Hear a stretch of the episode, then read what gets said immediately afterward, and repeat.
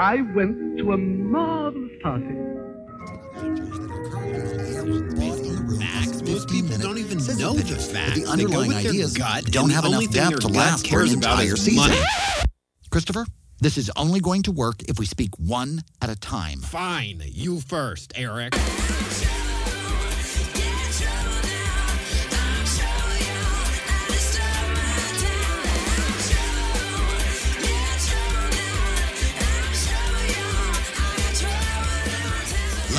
From the Sunset Strip in beautiful West Hollywood, California, it's the Dinner Party Show with Christopher Rice and Eric Shaw Quinn, the internet's first live comedy variety show. Featuring special correspondents from the worlds of entertainment, politics, and lousy relationships. Everyone gets served. Tonight's live cast is streaming to you through thedinnerpartyshow.com with your hosts, New York Times bestselling novelists Christopher Rice and Eric Shaw Quinn.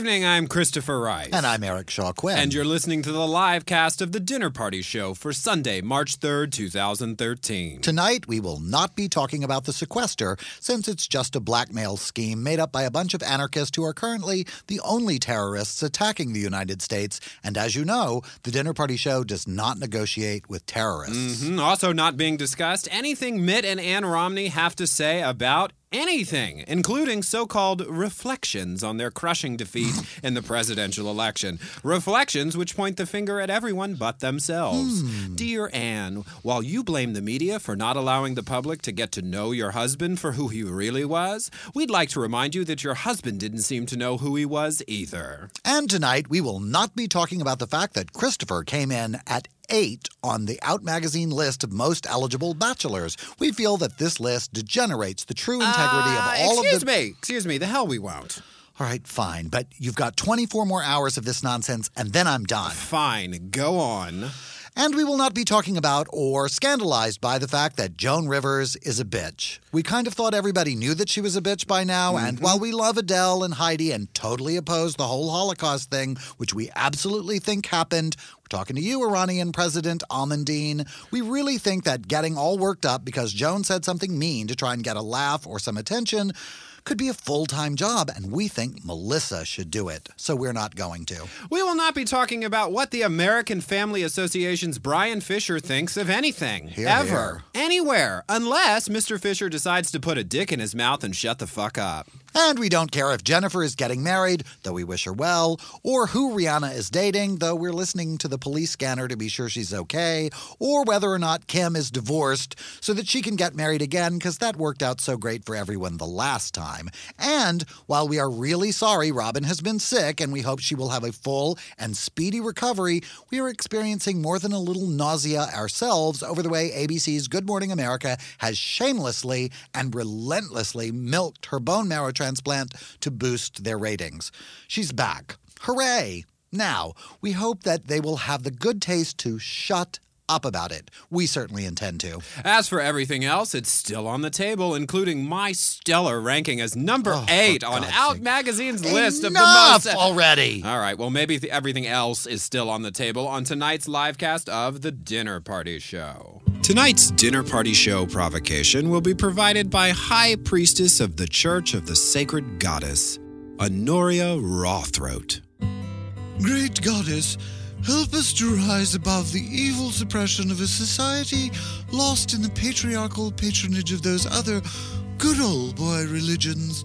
Give us power over all those frightened little boys who are so intimidated by our sacred female flowers and so jealous of our powers of reproduction that they are willing to devote most of their time, religious beliefs, and legislative agendas to caging our vaginas and controlling our reproductive rights. We call on you, sacred goddess, to bring on a cold wave of female power to shrink those puny, fragile little sperm dispensers back down to a size comparable with the petty small mindedness of their possessors.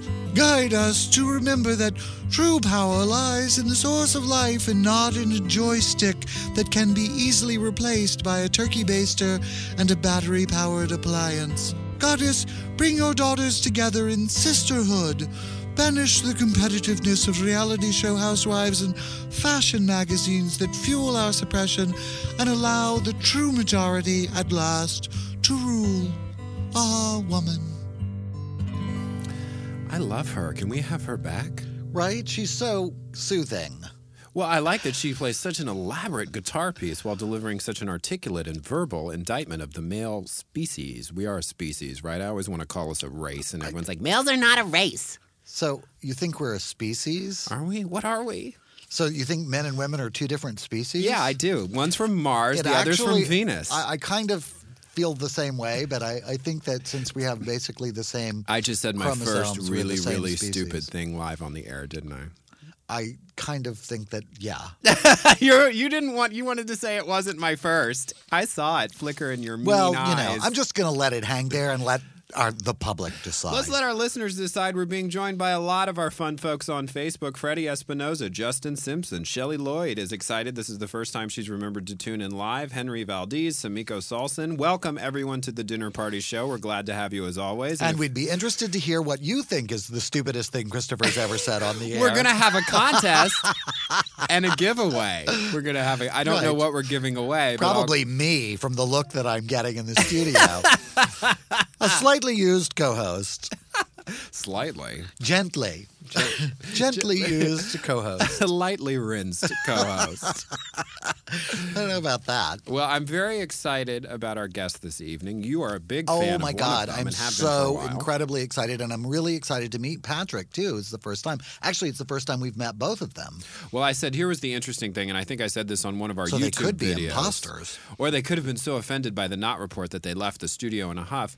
But we have made regular digs at reality television, or let's let's play it safe, at certain segments of reality television since we started the show. And typically in the not report, we always say we're not going to be talking about certain shows. Well, it turns out Jeffery and Patrick are devoted fans of Apparently. those very shows. So we think it's a good idea, and we haven't told this to them at all, to have them sort of pitch us on the idea. They may be sick of talking about it. I don't know. Patrick they may is, want to talk about economics. Patrick is known on Twitter as the Bravo holic, as in Bravo reality shows. So he's going to talk to us about why we should not hate the Real Housewives. until he passes out. yeah, Because that's the holic part, right? I guess so. Right. He's all jumped up on reality bitches until he passes out. Absolutely. So we're currently getting them wasted, so they should come on So nice that and should sauced. help, yeah. Absolutely. Good. Jeffery Self, you turned me on to Jeffery. Oh my God. Such a funny show. If you haven't seen it, it's called Jeffery and Cole's Casserole.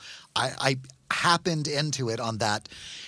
Bravo is one of the most challenging channels. I'm not even sure Logo. that's still logo. Logo, still yeah. sorry, you got me distracted there. Logo is one of the most challenging channels I've ever seen. It does this thing where you set it to record something and then they just program whatever they feel like programming and then that's what you actually wind up with on your recording and I brilliantly accidentally wound up having recorded Jeffery and Cole's casserole, and I loved it. So then I became obsessed with trying to find it. But because it was logo, it only came on whenever they felt like showing it, and not when they said it was coming on. So it Mm-hmm. became this sort of ongoing obsession of mine. But some of the most brilliant, I think most of it's on YouTube. Yeah, on now. YouTube and, yeah. and YouTube. And Jeffery has since, uh, I I think he still works with Cole every now and then. They recently did a Christmas special when they did a movie together in New Orleans. New Orleans, woo!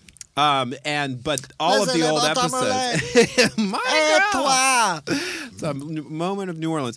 Uh, he's since moved on and begun working with someone named Brian Safi, and they do YouTube videos together as well. They do this this shtick of, of what is a celebrity doing right now. Like, what do you think Mariska Hargitay is doing right now? Have they done us? Room? They haven't done us. We're not big enough.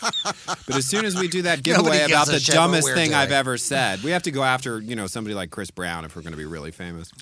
Uh, so anyway, so it's going to be a very exciting show. I think we've gone after Chris Brown. Have we? I, and we're not really famous. Is that all it takes? Because I really think we've kind of nailed that one. Yeah, I guess we have. Well, we have uh, once again our newsman Breck Artery has Always a very with the special cutting report. edge reports, right? I think he's recovered from our Oscar special last I week. I think it was a little hard on him, that little Li- son listen, of a. listen. Jordan is back. Jordan is back, and, and and he's gonna. I know he's not coming to the studio. He's you're damn right. no, he's not coming, coming, in to the studio. studio. I never want that little He's son of a ca- bitch in the studio.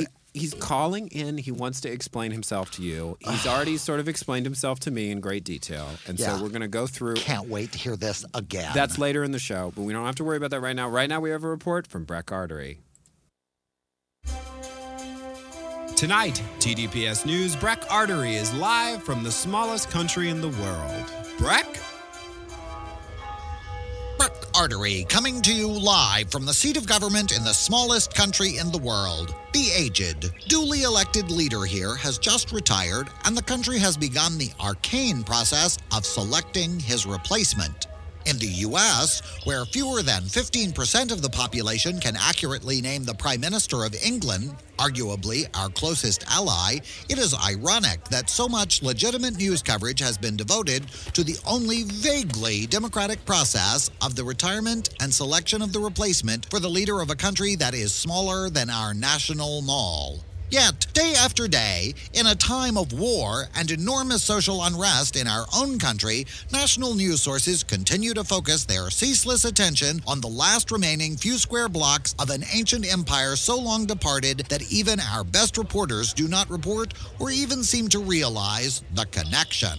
Why then does the appointment of the titular and almost entirely symbolic leader of this tiny relic of a country whose largest export is likely postage stamps hold such a surprising fascination for the insatiable appetite of the American media? Perhaps it is because the U.S. government is in year five of the most tedious and ill advised hostage crisis since Dog Day afternoon. Sadly, not fictional, this stalemate, brought about by warring factions in only one of our two principal parties, has hobbled the country, slowed our economic recovery in a time of crisis, and reduced the Congress and Senate of the most powerful nation in the history of the world to a corrupt punchline. Fueled by avarice, political self interest, and craven disregard for the country they allegedly serve, the obstructionist factions and the leaderless cowards who cannot muster the guts to throw the reprobates out of their party have used Senate rules to prevent that body from functioning at all and turn the House of Representatives into a bad and repetitive circus act.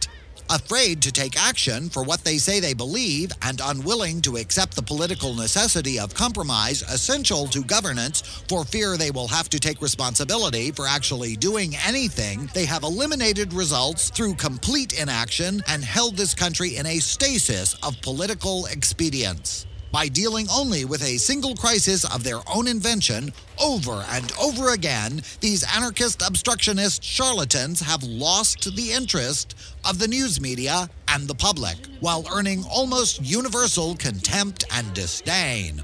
Lost in a fantasy of popular support and succeeding only through political hucksterism and naked vote manipulation, these modern day courtiers further alienate a public more and more hostile to their continued refusal to accomplish any of the important duties that these corrupt officials were called to perform. In short, maybe the Pope isn't the only one who should be retiring. If it's any consolation, leaving office in a cloud of disgrace is apparently a great way to get the press's attention. Till next time, this is Breck Artery wishing you good night and good dinner. Descendat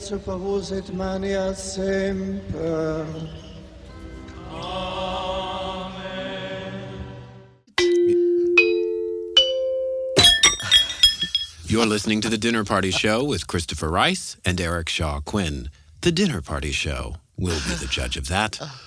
Don't try this at home. We're professionals, right? We started Wow. talking before the chimes. Uh oh. We could have just played that. It's stupid night here at the Dinner Party Show. The head of the network will be down to give us such a hard time here at TDPS. Yeah, good. May I'll hand him some of the bills.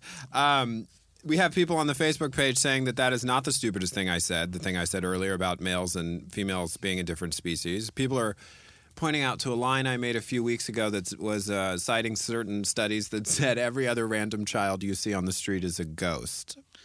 There's actual studies of that? Well, see, the difference is that that was a joke as opposed to what I said earlier, which was just plain stupid and not meant to be funny. I once said at a sort of a town hall meeting into a microphone where we were talking about alternative ways of raising money that um, they were talking about maybe recycling, bringing in Mm-hmm. um, cans, and somebody had said that a ton of aluminum cans, you know, brought in a certain amount, which two hundred dollars, let's Mm-hmm. say, or whatever. And somebody else said, "Oh my God, who would want to have to deal with a ton of aluminum cans?" And I said clearly and in a good loud voice into a microphone to a crowded room full of people, "Oh, a ton of those aluminum cans wouldn't weigh very much." For those of you listening at home, it would weigh a ton. That would that was what was pointed out to me, and Yeah. you know, in retrospect, that seems clear, but in the excitement of the moment, I uh, yeah, so absolutely. So after making fools of ourselves on our bored own with that story because it's not about him.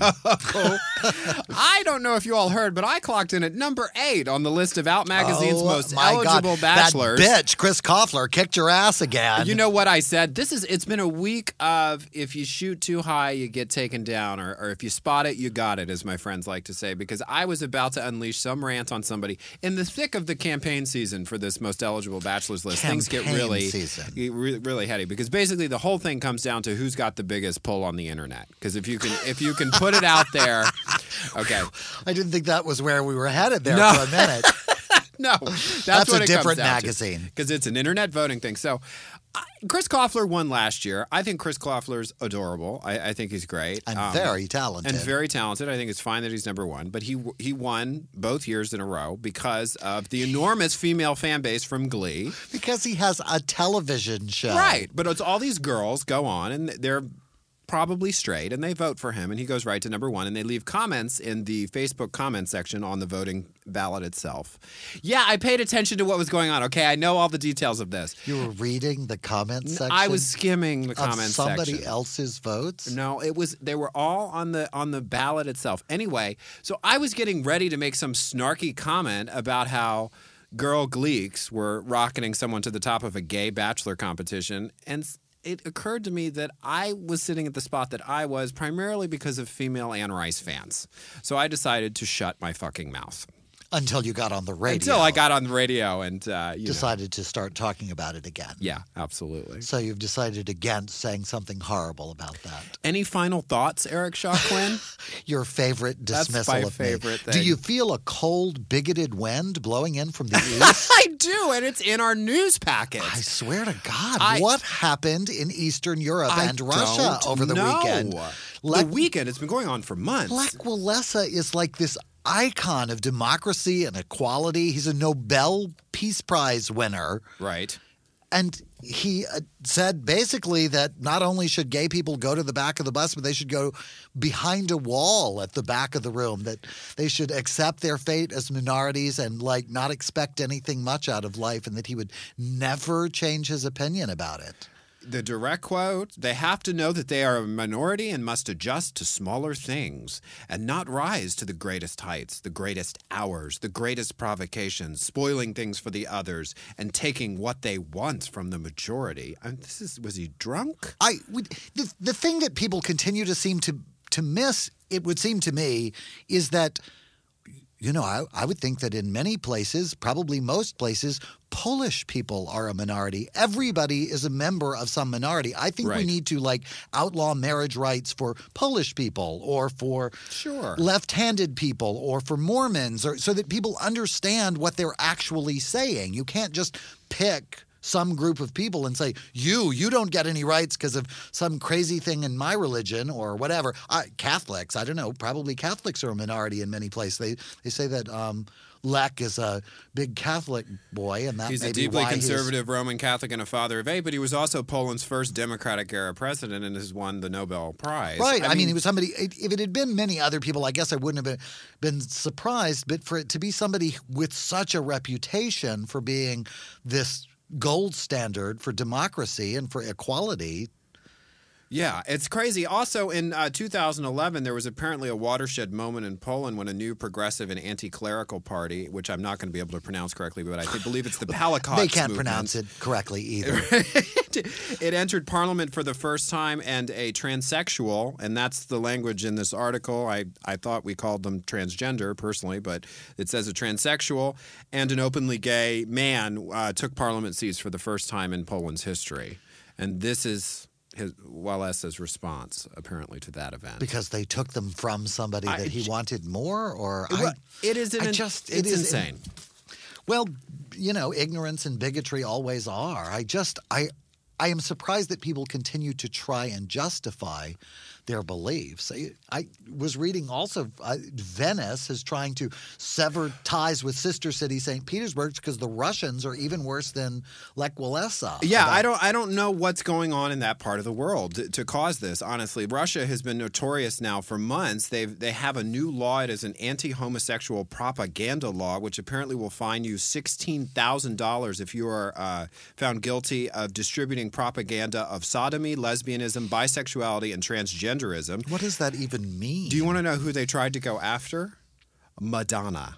Madonna did a concert in Russia as part of her MDNA tour and did something that was perceived as being supportive of gay rights. something? Yeah, I, I believe after- appearing on her MDA tour was probably Madonna entered Russia. Yeah, which was in support of gay people and things gay. My favorite part is this article says among those affected by the legislation were pop stars Madonna and Lady Gaga. Really? Are they both currently sitting in a Russian prison? Like, how affected were they by bigots in Russia getting angry at Yeah, them? I'm sure they were very upset. Uh, my question is if that's really a problem for you, why did you book Madonna and Lady Gaga in the first place? Well, again, I think this is an instance of a really bigoted minority acting like it is a majority opinion and getting loud and getting some voices in the government and, and, and appearing to exert more influence than it really does. Okay, but here's my favorite thing that's going on in Russia right now. Okay, there is a new law or there's a new procedure that they're trying to put in place in the Russian military that inspects soldiers for certain tattoos, which may give an indication of whether or not they are gay. Okay, and I'm not making this up,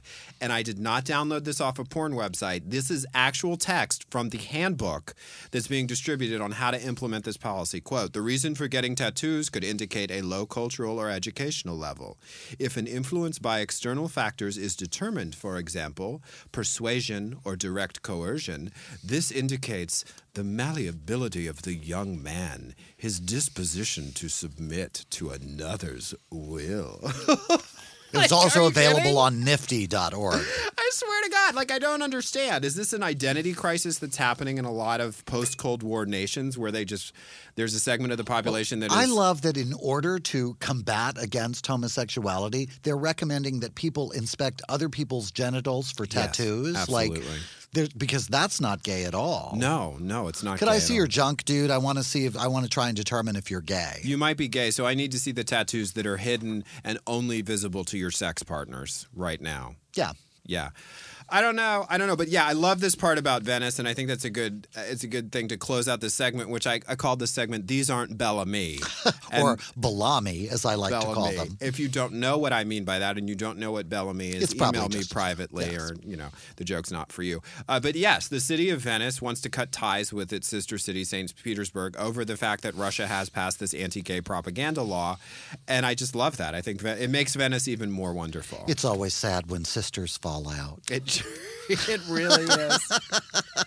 it's sad. It's sad, and we'll be talking more about sisters falling out on all those reality shows. Well, Yeah, I guess if they want to talk about that, or we'll talk about whatever. Jeffery has a new book He out called. Fifty Shades of Gay, which may actually include inspecting people's junk for. It um, may, a tattoo inspection. And it is available for sale in our store. And if you purchase things through our store, you are supporting the Dinner Party Show. We're doing everything we can to keep this show free And and, Jeffery, 'cause widely it's his available. book. And yes, you're supporting Jeffery. The book has already been declared a bestseller, so it's very exciting. Jeffery can add Excellent. best-selling authors to his Congratulations. titles. But now we have a word from one of our sponsors. Then I believe Twan, Queen of the Stars, will be up right after that. I can hardly wait. Neither can I. Did you like this year's Oscars but wish they contained more name calling? Would you have found Jennifer Lawrence's ball gown stumble more gratifying if someone had pushed her?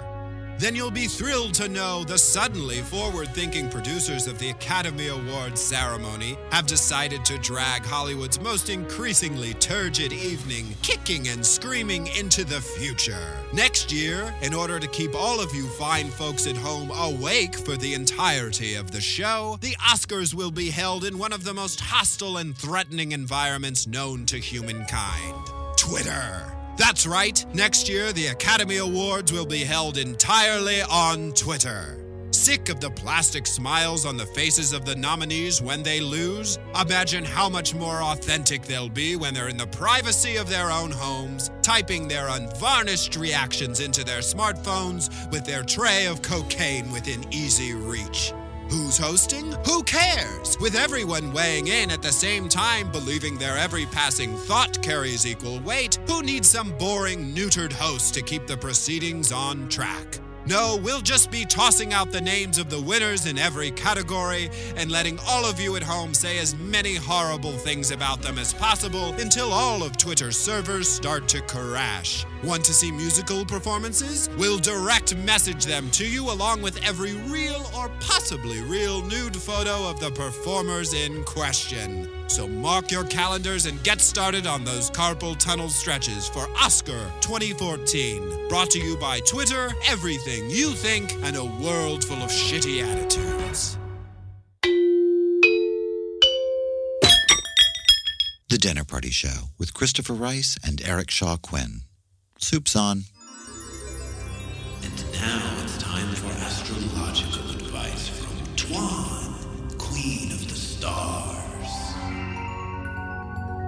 Hey, Twan, Queen of the Stars here with the real dirt on what the constellations are up to and how you can read the signs before they read you.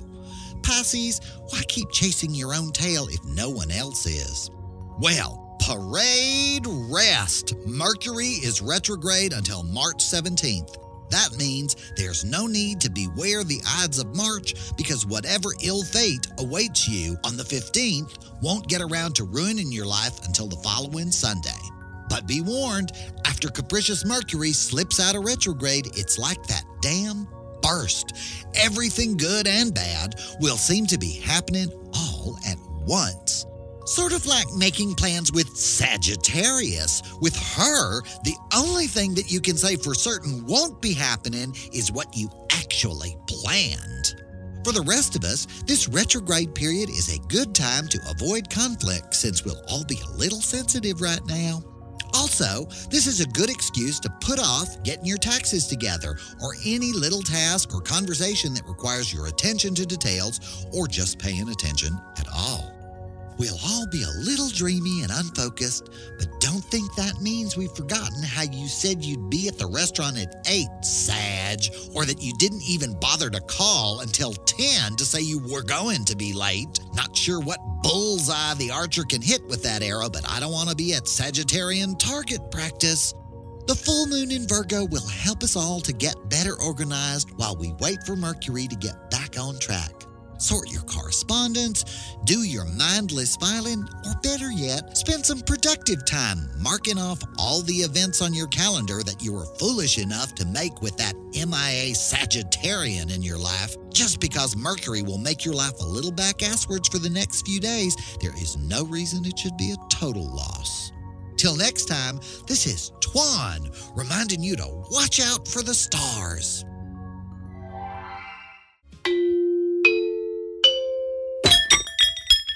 You're listening to The Dinner Party Show with Christopher Rice and Eric Shaw Quinn. And now it's time for The Soup, brought to you by your perpetually victimized gay brother. I will have you know that I am writing a play about all of you. The Dinner Party Show. Keep listening if you've got the stomach for it. And I think everybody here has written that play at some point. I've- Do you have consensus? yeah. We're, we're realizing we're all gay boys from the South. Absolutely. So we've all written that play Certainly at some written point. it, and or at least done the out of town tryout of it. Right? Yeah. Or imagined it drunkenly in bed at night. getting even Jeffery with Self everybody. and Patrick McDonald are joining us at the dinner table. Oh, hi guys. How are you? It's your Oh my. God. Ready to go. You know what? I have to say, you are.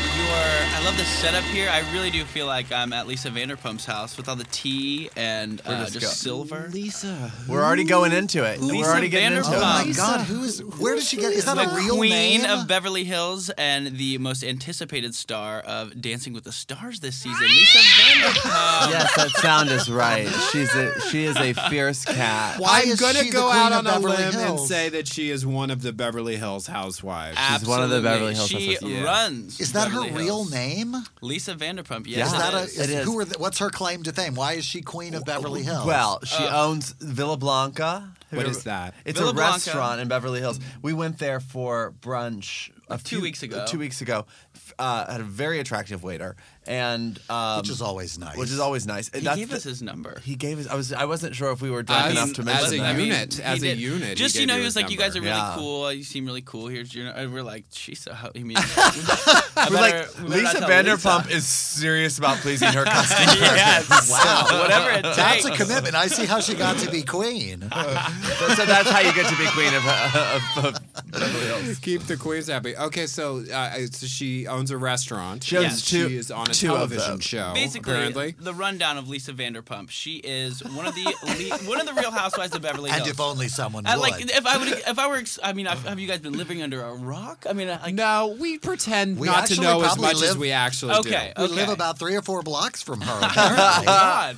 So if I was explaining this to a kindergartner from another planet, I would and say that's the way to go with us. Lisa Vanderpump. She is one of these breakout stars of Real Housewives of Beverly Hills Wow. and has gone off to do her own spin-off, Vanderpump Okay. Rules, where she owns Villa Blanca and a restaurant in West Hollywood called SUR Lounge. We ate there. It's down the street from the Abbey. Yes, yeah, right next to we the ate Abbey, there honey. after the library, the opening of the West Hollywood Library. That's a very pretty very place. which Lisa. Vanderpump was not in attendance of, but we did. We ate at her restaurant, and it, we the might food- know it who was she fun. was if she'd given money to our library. We Yeah. felt like Well. one of the young people when we were there. We did. We felt like we were part of the You crowd. felt like you were in, yeah, you know. Yeah. Well, she, you know, she has Felt- two shows and two restaurants, so she, she, I mean, she doesn't have a lot of time, you know. I, I guess so. Did you see the Saturday Night Live skit where the joke was that every character, every person who had ever appeared on one of the Real Housewives shows now had their own reality show? Oh, that's And now it's the gay limo driver who once drove Lisa Vanderpump. Oh, that's funny. I did not see Yeah. this that. fall It's at like nine. everything on Bravo. It was all the ads Oh, on that's Bravo. It was this whole series of shows that eventually led back to the show that started. Was, Exactly. Like, but isn't this where But we started? Basically, if you get one line of dialogue out on a Real Housewives franchise, you will get your own show Right. and your own book deal we're and wasting your our own time line with of this coconut radio. water. That we should go be housewives. Any minute that you're not being on a reality show is, is a minute wasted.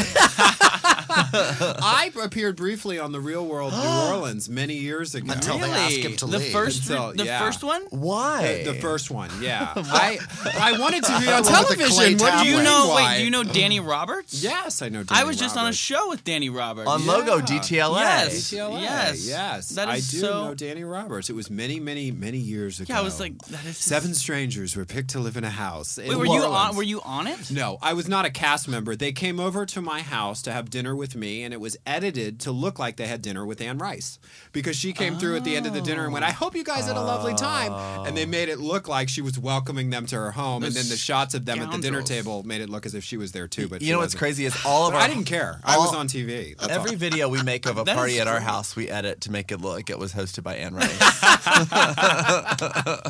it's surpri- It's easier than you think. it really is, and it's really good PR. Let me tell you. But um, so we went right into it. But Patrick, we don't get it. Like, Okay, we so don't get, let me well, let me finish get the here. So she got her own spinoff with Vanderpump Rules, where Right. she runs her business at SUR with this crazy group of kids. Very Um, attractive people. What I will say about if you don't get it with the Real Housewives of Beverly Hills, and that is my favorite of the franchise. If we're, if we're talking about all of the Real Housewives, I think Beverly Hills is.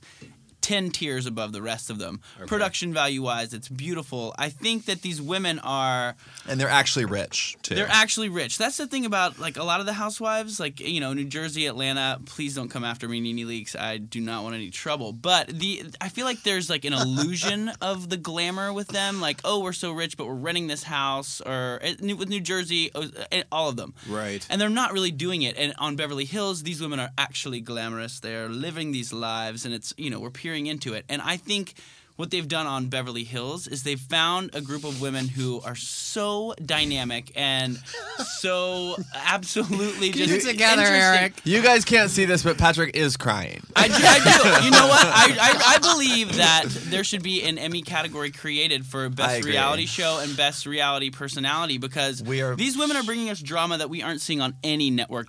Okay, uh, so drama, this this gets time. me to my next question. So this show. is serious what you're, what you're doing. I'm this dead is- serious. But it's What- not like what a is boy. it that it's has not a tongue in your cheek attention thing. so about it? Like our belief was that everybody who watches all reality program watches it ironically. Well, I I think there and is- you don't seem to. You I- actually No. seem to. So tell me wh- what is it that you find so fascinating about it? Like I that's, think- that's well- the, the elusive element for me. Because well, I think it's fascinating in that it is a a glimpse into uh, the reason that so many people are obsessed with it is because it's a glimpse into a life that is so fantastical and separate from your own uh, through you know the the, the general public.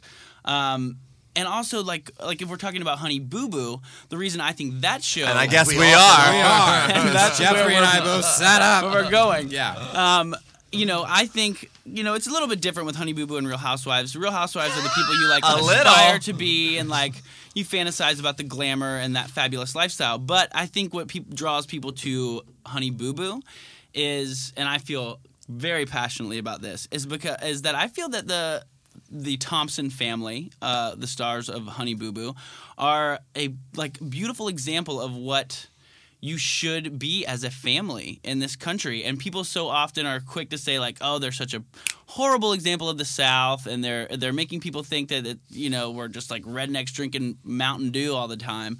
But these people are so unconditionally loving. That woman, June Mama Thompson, is a beautiful example right, of what a mother should be because she is putting forward. I mean, you have the, these confessionals of this little girl, Honey Boo Boo, and she is sitting there saying, talking about gay people as six years old and saying, Confessionals. "It's okay. Confessionals. Everybody's a little gay. Everybody's it don't a matter." gay. And I know. I love her. I that love her. because the she's thing been. that challenges me about all reality program it's like Yeah. wrestling it's like to- I can't. There is no buy-in for me. I don't. I, I'm aware that it is entirely staged Right. and that it is largely edited together, and that it is Right. more the agenda of the people shooting the show than it is the people actually appearing in the show. So, the, how is it that you got past that? Like, I can understand the sort of ironic appreciation, but you seem very sincere, as though you believe this is really the objective of the people on the show. Well, that's well, that's what I think is so groundbreaking about Here Comes Honey Boo Boo. Okay, and I'm gonna hit you with this right now. This Honey Boo Boo, the reason that it's blown up in the way that it has is it is because it is the first reality show that is actually putting forward genuine characters. Okay, this it, like genuine real people. The Kardashians, even the Real Housewives, God love them. They're putting forth a, a, a show. They know what they're doing. They're Yeah. aware of the circumstances.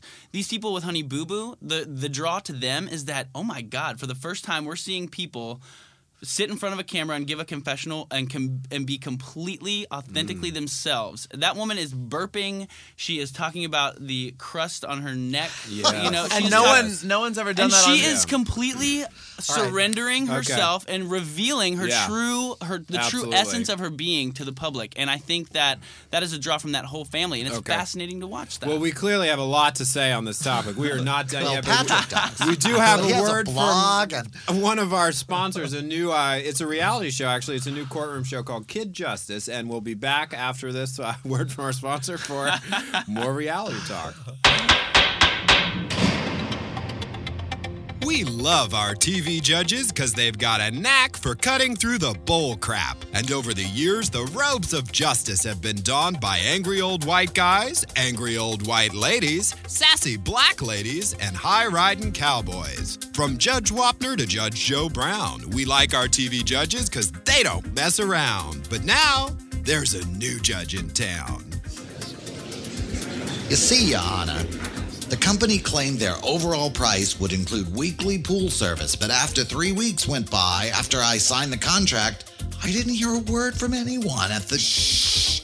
He's sleeping. Get ready, folks. This judge has got no patience for liars or fakes. And that's because he's got no patience at all. And that's because he's four years old. I don't want to talk about pools anymore because I want cookies right now on my smiley place plate. And then want my guy so I can play war with him on the edge of the bathtub till daddy comes home. Oh my god, he's four years old! And who better to be the bailiff than his condescending kindergarten teacher? Can the court come to order now, or are we just gonna keep running around in circles and making a big mess everywhere? Is, is that what we're gonna keep doing? Because I think it's probably time for the court to come to order, or else we're gonna need to have another nap time, maybe? Is that what's gonna need to happen? Wait a minute, I I'm supposed to entrust my case to a four year old? That's ridiculous. Um, not as ridiculous as suing a pool company for $250 on television. Finally, a TV judge as small as the cases that get brought before him. And he's got an adorable knack for inserting the letter W into words where it doesn't belong. I like sharks. Kid Justice, coming this fall to every television in every waiting room you find yourself stuck in.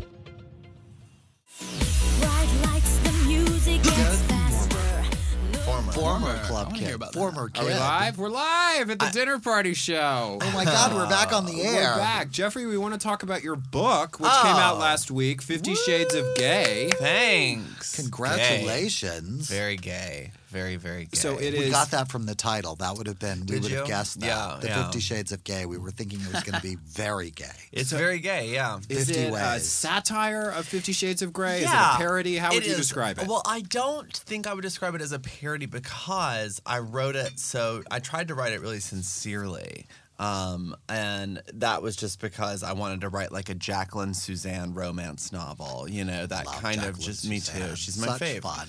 And like that kind of like just you know heightened, slightly campy, but still very sincere, s- sexual, exciting, romantic uh, story.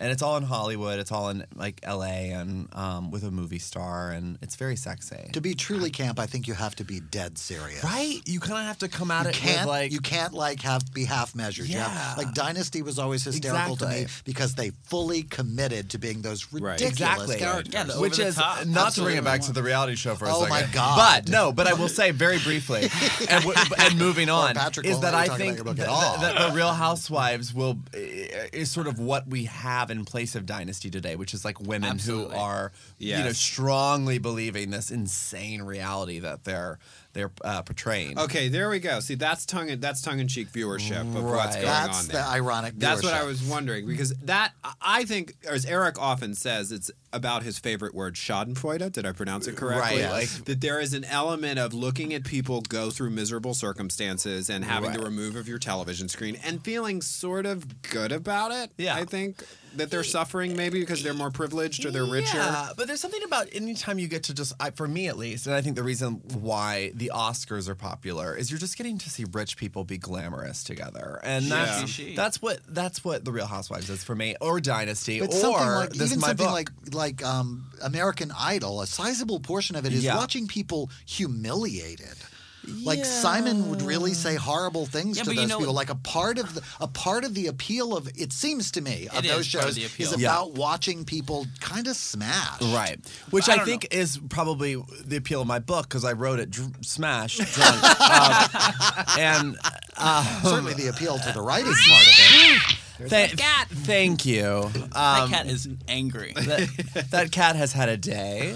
She thought it was going to be one kind of Sunday, and it turned out to be another. I thought there was going to be salmon, and there's only cookies. Absolutely. Um, Okay. Yeah. So anyway, so yeah, the Fifty Shades of Gay book is, um, you know, it's it's sort of my fantasy of what would happen if I, you know, met uh, Channing uh, Tatum Channing Tatum, in the who was in the closet. It's a very know. hot book, everybody. You should I, definitely I, get we it. have a loyal listener, Justin Simpson, who does wonderful fan art for us, and has and he- fierce gloves on his Twitter profile Absolutely. picture. and is probably going insane that you just mentioned him because he's such a fan of yours. He read the book in like three hours. He said Oh, he yeah. downloaded Oh, wow. it, the ebook, and just like devoured it. So I can't wait to read it. I'm Is not that what sure the I'll ever gloves make were it to the for? original Fifty Shades of Grey. Me neither. Well, I uh, Yeah. the only reason I read it is because I wanted to write something called Fifty Shades of Gay, and, I, and I was like, all right. I'll And you see. knew you had to go fast because like, somebody was going to yeah. do it. And so I read it, and I was like, oh, this is you know interesting, and but the the, the, the structure of it is is exciting. You, you- I mean,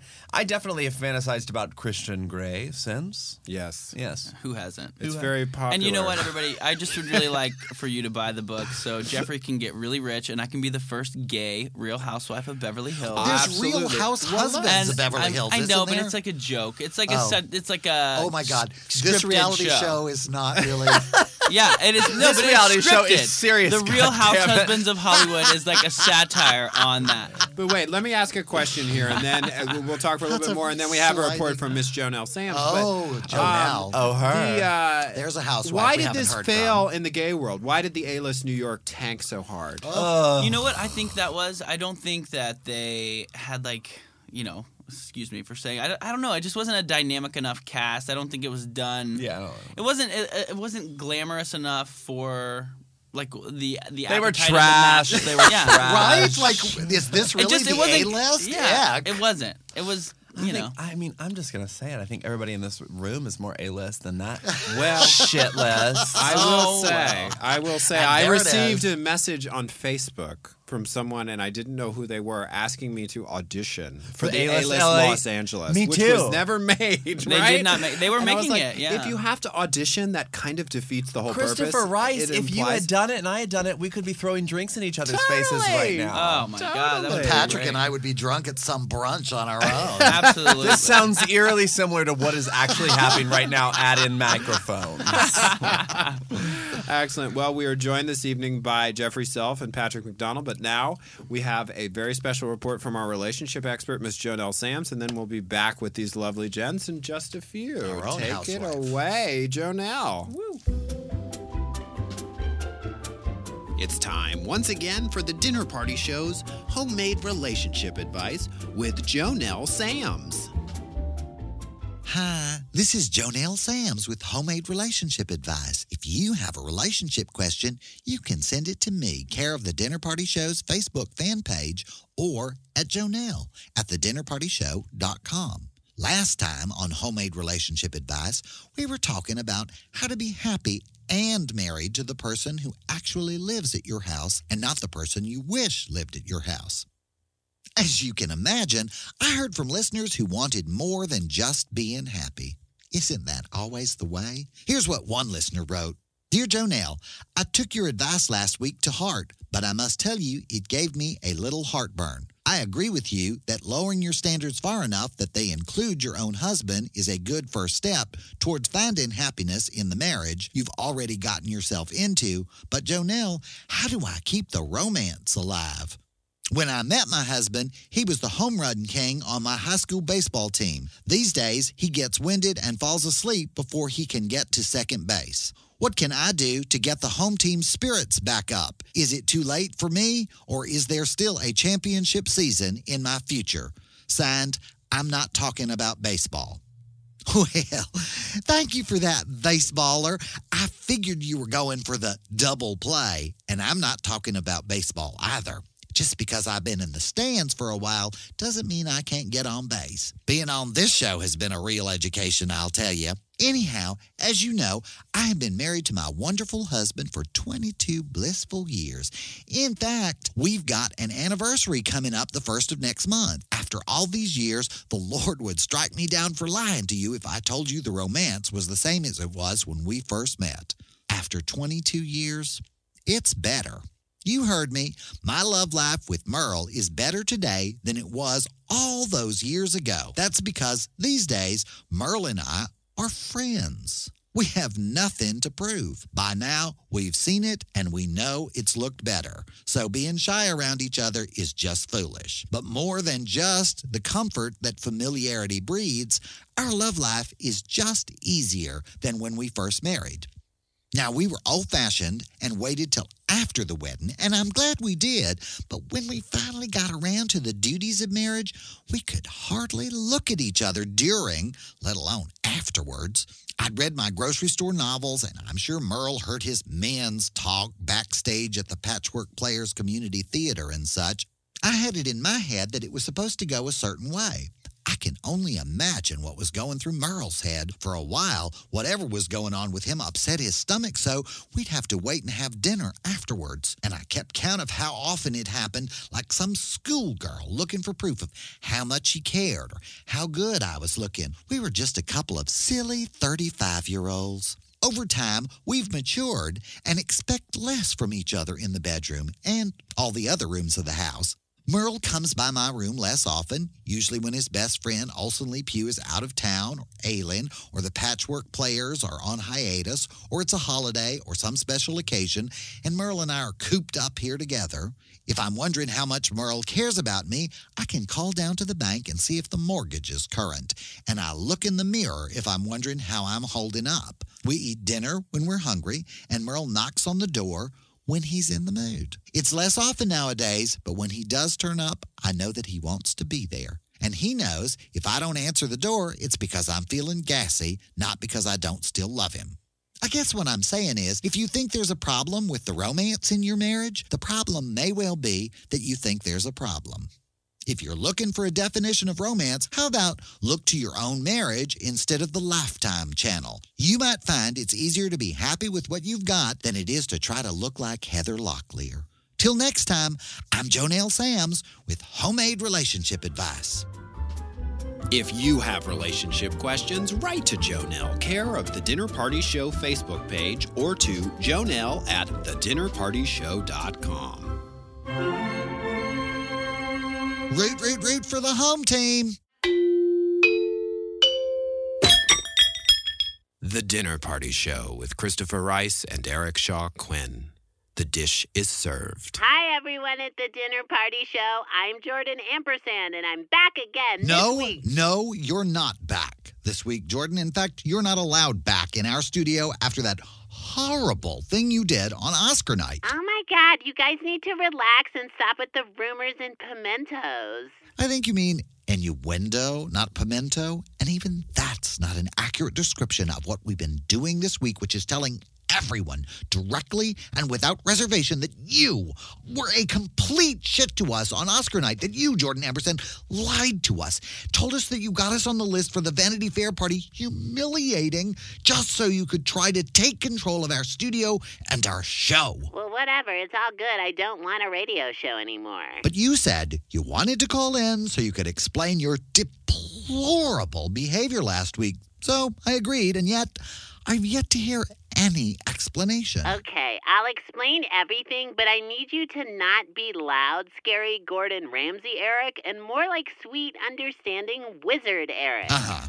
So you want me to act like a wizard while you bullshit our audience about the terrible thing you did to us last week? Still being Gordon Ramsay Eric, only without the good food. Yeah, well, if I was a wizard, I would have turned you into a fruit fly years ago. Well, you have a wizard's hair. That's a start. Tick tock, Jordan Ampersand. Okay, okay. I did a terrible thing last weekend, you guys, and I'm very sorry. I didn't really manage to get you an invite to the Vanity Fair party, but I sent you guys there anyway because I thought it was in New York because, like, that's where magazines are. Uh-huh. What magazine has a party in LA? LA is supposed to be about fun, hot things that don't require a lot of reading. That's why I moved here. Tick fucking tock, Jordan. Okay, the reason I was not myself last weekend is because something incredibly exciting happened in my life, and I was so distracted by this monumatic change that I completely lost track of who I really am. Or we did, okay? So this change? I got a cat. Oh, for Christ's sake. I did. He's so cute, but it's taking me a long time to decide what to name him because I keep getting confused. Confused? You? I'm just trying to be a good father to him. Try being his little sister instead. See how that works. Well, that's sort of the point. See, I know that I'm gay, but I don't know if the cat's gay. So I wanted to give him a name that's cute, but not like totally gay. Uh-huh. Because I want him to find himself. I mean, I know cats can always find their way home, but can they find their way to their own hearts? Okay, Jordan. So you're saying the excitement of owning a new cat and not being able to think of a name for it yet is why you treated Christopher and I like crap last weekend? You treat me like crap every time I come on the show. No, I treat you like a boss who would like to know why his employee hasn't done his job. Gordon Ramsay Eric. I want Wizard Eric. Cast a spell and come up with a name for my cat. How about off topic? I don't want a Russian name for my cat. Oh, I haven't named a cat in a very long time, Jordan.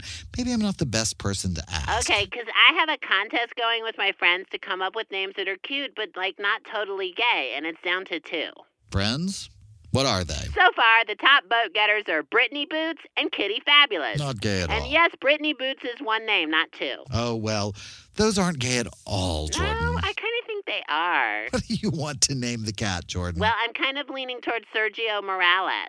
hmm, that's kind of dignified. Sounds like a famous fashion designer. Yeah, or a really hot porn star, and they're kind And of the same things these days. What does that mean? Well, my best friend Fitzpatrick told me it's not PC to call them porn stars anymore. We're supposed to call them designers of desire. Oh, really? Jordan, we have yet to reach the plausible explanation portion of this particular uh, Okay, report. Okay, well, having a cat is a lot harder than my friend said it was. For one thing, they do not like it when you spray paint them pride colors. Thanks for that Oh. piece of advice, Black Lawrence Merriweather. Oh. And um, Earth to Dimitri Sandals, it takes a lot Who? longer than a day to teach a cat how to talk. You're trying to teach the cat how to talk? Well, just in English, but he's not like really Oh. willing to learn because he's too busy trying to control my mind. I see. So the, the cat was controlling your mind last week? Is that what you're trying to say? Um, kind of. Crap, you weren't saying that, and I just fed it to you. Christ, sometimes it is like being on the stand, Jordan. I should never volunteer more information than I'm asked. You don't think cats can control our minds? Ever since my cat came to live with me, I've had dreams about cats. Hello, mind control. Is the cat sleeping in the bed with you? Yeah, why? And so it's disturbing you all night long, and you keep fading in and out of sleep and having cat dream. Okay, fine. Dream control then. You know, Eric, I think you'll feel a lot better if I start bringing the cat on the show with me. Excuse me, we have not decided that you're allowed back on the show. Oh my God, enough already. You know what? I think your listeners should decide. I've seen the Facebook page and they all think I'm awesome. So you ask them if I should be allowed back on your show. You ask them and they will tell you that the voice of Jordan Ampersand should be set free, just as I shall set the voice of Sergio Morales free as soon as I teach him how to talk. Okay, so the agreement is as soon as you teach your cat how to speak, we let you back in the studio. Gordon Ramsay Eric, I banish you to the pits of hell and I call upon Wizard Eric to see the truth and light in my words. Well, Wizard Eric is going to call upon the magic of our listeners, just as you suggested. We'll see what they have to say about whether or not you should be allowed back in the studio without restraints and constant supervision. Remember, I can swallow ball gags. Oh, I've been trying to forget ever since I saw it with my own eyes. Also, everyone better vote quickly Disturbing. because I do have a competing offer on the table. Do you now? Yes. Sirius Satellite Radio has made me an offer to move to New York and be Oh, part of their God. clerical department, which is clearly about the development of a new technology, given that they use satellites and are way Claire, cooler than you guys. So everyone needs to vote very soon, or else I Actually, am Jordan, the word is clerical, I think, and it's defined as relating to routine tasks in an office environment. So the offer that you're bragging about is to move clear across the country to the most expensive city on the earth and work as someone's secretary. Let me back on the show. Good night, Jordan, and may the wizards of our Facebook page cast spells in your favor. This is bullshit. I'm being.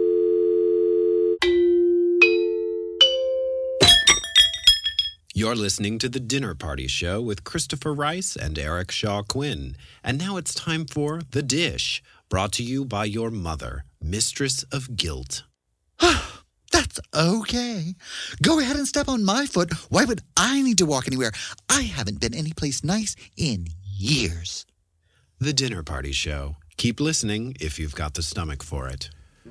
Why are you pointing at me like that? Uh, apparently, that didn't go so well with Jordan Ampersand.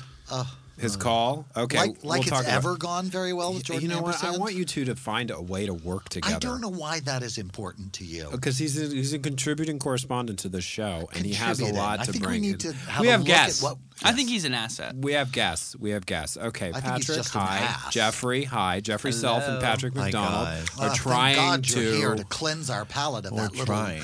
Well, thank God they're here, but they're going to try to convince us to watch one of those Real Housewives shows, which um, Exactly. is not really our thing, but it's very much your thing, Patrick. The only reality very much shows my that I can ever watch are ones where really attractive men with entitlement issues are humiliated live on national television. I watched those shows weren't live. uh, Manhunt. Oh, Yes. Manhunt, hosted Remember by Carmen Manhunt? Electra. One season. I think it was on Bravo. was a show. With- very the- early. with I the remember. I still model. remember had one of the guys. model. One of the guys on Manhunt. His name was Hunter, and I was in high school when that show was on. It was like right when Bravo You were started. what? And You I were- remember ugh. like googling Hunter from Manhunt, and Wasn't uh, that long what is ago. He, what, Hunter, what are you up to today? That one and uh, Kept. Kept. I didn't. You watch, remember that one? I didn't watch. Kept. The boys were competing to be Jerry Hall's new boy toy. Yeah. I had they an would do things like say, paint each other nude. I remember that. I remember that. It was hot. But the Yeah. opening episode of Manhunt, they had The them all line up on the side of the I road. I think you're talking about Boy Meets Boy. No, no, no, no, no. No, no, with no. The embedded model another was on. Manhunt. Kevin Peake was the embedded model on Manhunt who was supposed Right. to be giving reports on how modelly they were actually being. Yes. Well, meanwhile, what having affairs with different members of the cast before they got thrown off the show. But the opening episode, they had all of the boys line up on the side of the road out by the Ontario In their airport. Underwear. They had them put on, change into designer underwear. They critiqued them from head to foot. Yes. Fired two of them who had to walk home, and the rest of them And got somebody so- strapped to their back, put on an airplane, and they jumped out of airplanes in designer In underwear, their underwear. so while they played "It's Raining Men." And I thought, oh my God, this is the best show. That I've was the peak ever of seen. reality that is the peak of art It in was the modern age. It was a, Genius. I a agree. multi-level I want that to come statement on masculinity in America in the 21st century. It really was. And then the boys blubbering on the well, is he what they're really picking. They just want those models that are all sucked up and all like not in shape and stuff. I was like, wow, guy, this is really hot. This is Yeah, really an this is a good attractive look for you. yeah, It's it genius. was a great It was show. really so that's the reality that Eric will watch. but that's it. But there you Yeah. go. Well, I hear that America's Next Top Model has just added men this season. Are we gonna have to deal with men and women at the same time? I've never watched an episode of that show Didn't, though. isn't that where? Didn't Don't look at me. I have no idea. Tyra Banks. Isn't that where? Oh, oh, Tyra Banks. Yeah, There- that's her show. There was another one. What, what show was Ronnie on? Uh, next big The supermodel. Face? I don't remember. No, it was a supermodel show. Ronnie Kroell, who was a Next- guest on this show. It was it Ronnie was called Kroell. something How do I different. know that Well, he's a There's gay so many activist now, and he shows started the. Friend movement, and he was also on the list of Out's most eligible bachelors before he wrote to them and said, Ooh. "I have a boyfriend. Please take me off this list." Um, that uh, the host of That the must show be is it. number eight on. Make me a supermodel. That was the show. Make me a me a supermodel. supermodel. Yes. yes, That's absolutely. you know that that as a title itself is a little too needy. You know what I mean? Right. I don't like a title that's like desperate and aggressive for absolutely no reason. All the well- Republican version is be your own supermodel. and leave us out of it. Pull yourself up by your underwear straps. Well, let me ask By the a two Calvin of you, as two label. people who seem to not be very in tune to real- Underwear. reality television. In Tune to reality. Okay, we're not on the What same wavelength. Apparently if Apparently, you had to pick, if someone had a gun to your head and said you have to be on one reality show, which would it be? I ask you both, Chris first. Can this be a competition or I would Competition probably or be the lifestyle? real world. It would be something where I didn't have to be outside that's not eating weird anymore. stuff. The real world's not on I mean, anymore. I guess it is, but it's not. no one watches on. it anymore. Well, I would just want to But, point like, out that you know what I Chris mean? has Like- already been on the real world. I was on the real Yeah, world that New Orleans doesn't- for about you- five you- minutes, you- but Do they have to eat weird stuff on that amazing Survivor. race show?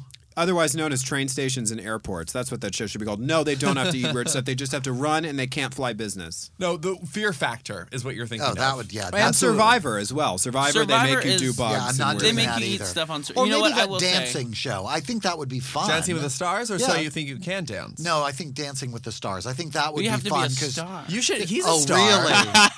I'm as big a star as any of the has-beens on that show. Well, yeah. Well, If Andy Dick can be on Dancing with the Yeah, Stars, that I is sure as hell can. question. The though. fact- honestly, though, if you if they came to you though, honestly, because like who knows, they could. the fact that Would you would you say yes if they actually came to you? Without the gun, if they didn't yeah, bring a like gun, without the gun, without the tension, you know, just like normally, like your agent calls and they're like, "Hey, uh, I know this sounds crazy, but they want you. Would they you want do you it?" for DWTS. I guess it would depend on the money. You would do it. I would- see it if in your lot- eyes. If there was a lot of money, but otherwise, Yeah. I would be really. It would be a tough decision for Yeah, me. I really. but here's what's so weird I is don't that I like think what Eric. reality programming is doing to scripted television. I get that. I I, get I that. really don't like that, and What do you mean? I wouldn't want to support it. What do you mean? Let me let's visit that for a second because you know what? That is something that really annoys me.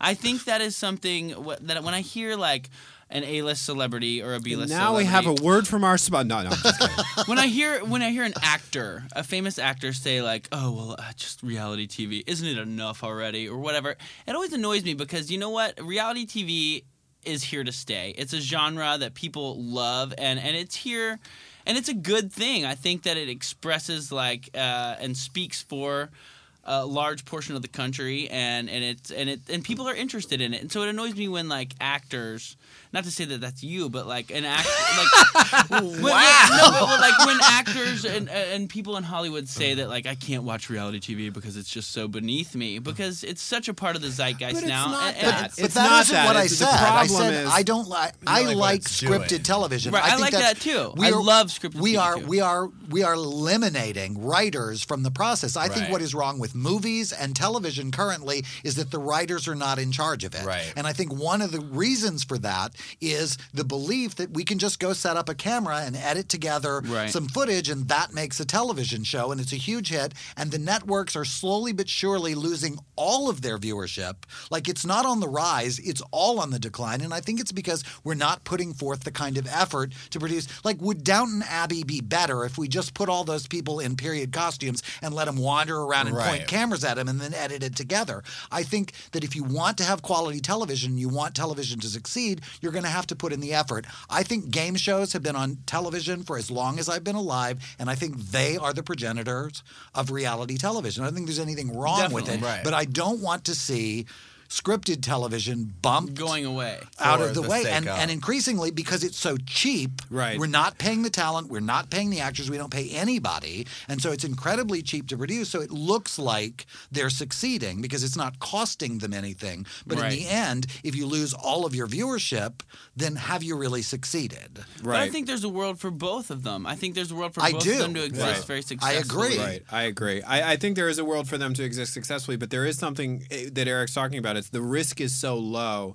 in throwing up a bunch of half baked, not really thought through reality concepts Right. that they start glutting the airwaves, Right. and people stop at the network stop being open to interesting scripted content that's going to take a little work. Like, could the Or West cost Wing anything. could the West Wing get on the air today? I'm not would be- sure. I mean, No. we watched Yeah. this happen with one of our favorite shows. Animal shows. Practice made it on the air. S- Southland, which was one of our favorite shows, maybe one of the best cop shows that's ever been on TV, Yeah. was literally killed by Jeff Zucker's desire to put the Tonight Show in the 10 p.m. slot, which was a disaster. Disaster, but I think it was, was. fed by this reality insanity, and now it has a great home on. TNT where it's doing okay. It's not doing as well as it wanted to do. Right. But it's it's hard if you're a fan of this stuff to to watch it be run off by a competitor that isn't necessarily putting down the kind of roots that people think it is. I You I'm auditioned to play a drug dealer on Southland. Did you? No, sorry. I had an audition to be uh, a drug dealer on Southland, and I forgot to go to the audition. Oh, that's so. But that's so in character. did you get the part I almost got the part. I think. yeah i think that would be like what a drug dealer That was would my do. audition. you were so I was into like, it you know what? You want a drug dealer? Well, this bitch ain't gonna show up to say his three lines on the side. Excellent. Well, now we have a quick word from one of our sponsors, and then we'll be back talking about everything with Jeffery Self and Patrick McDonald. excellent What are you doing here? I don't know. They met unexpectedly. paper or plastic Uh, I don't know. She had a decision to make.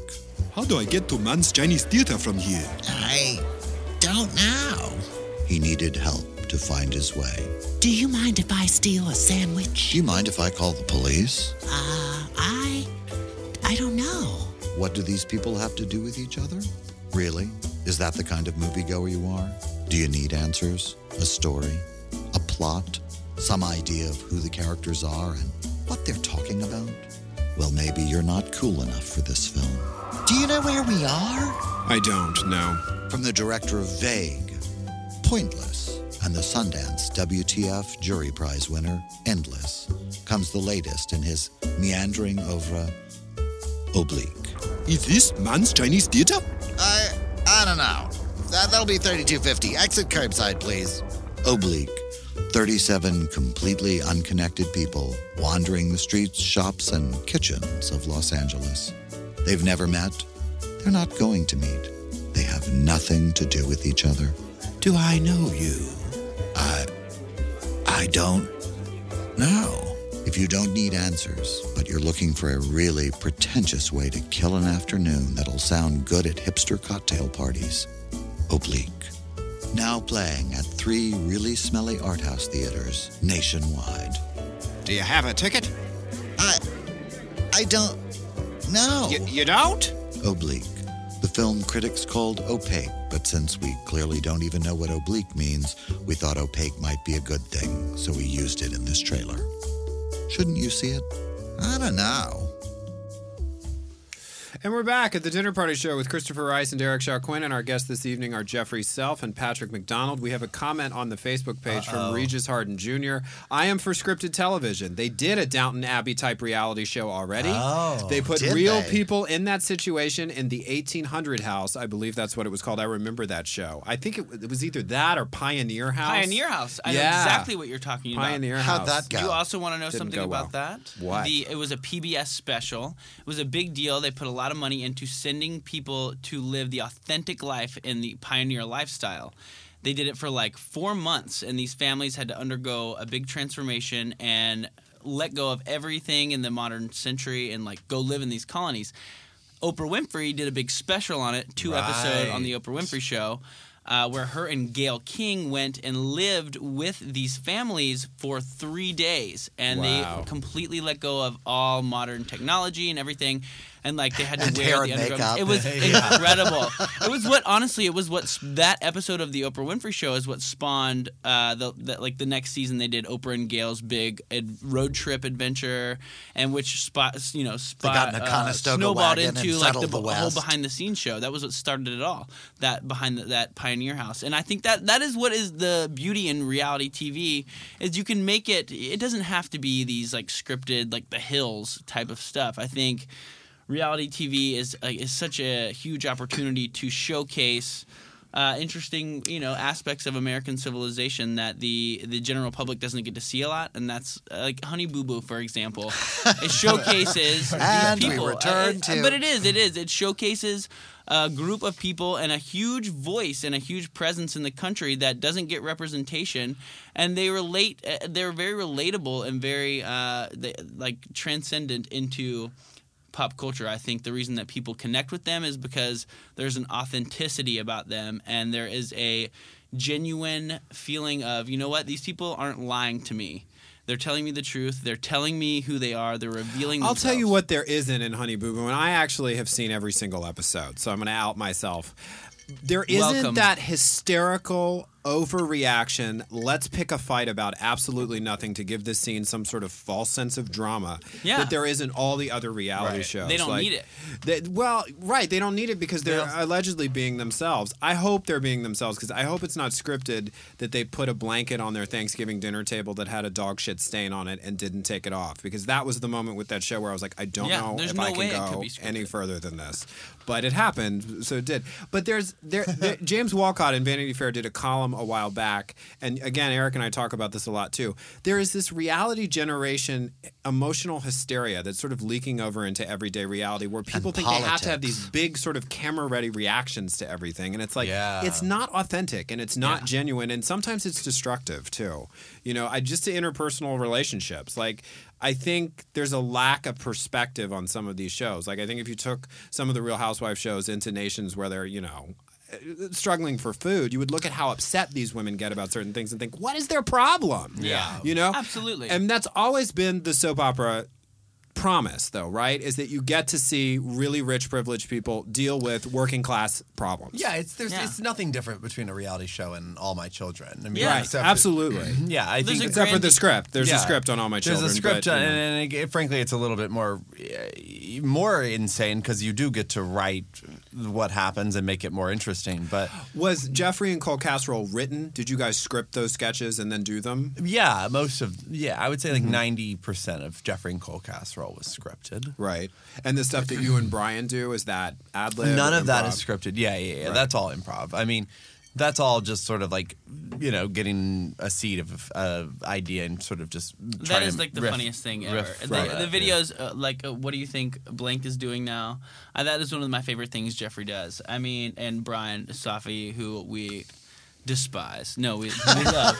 Brian Um, Safi we really absolutely love him. trash. All we do is love to like Trash. just. Well, Jeffery does, and I, I, I get a big kick out of it. It's just Jeffery just talks mad shit about Brian horrible, all the time. horrible, horrible. And I think it's really funny. But they do like they, they just literally will have the way they do those. What do you think Blank is doing now?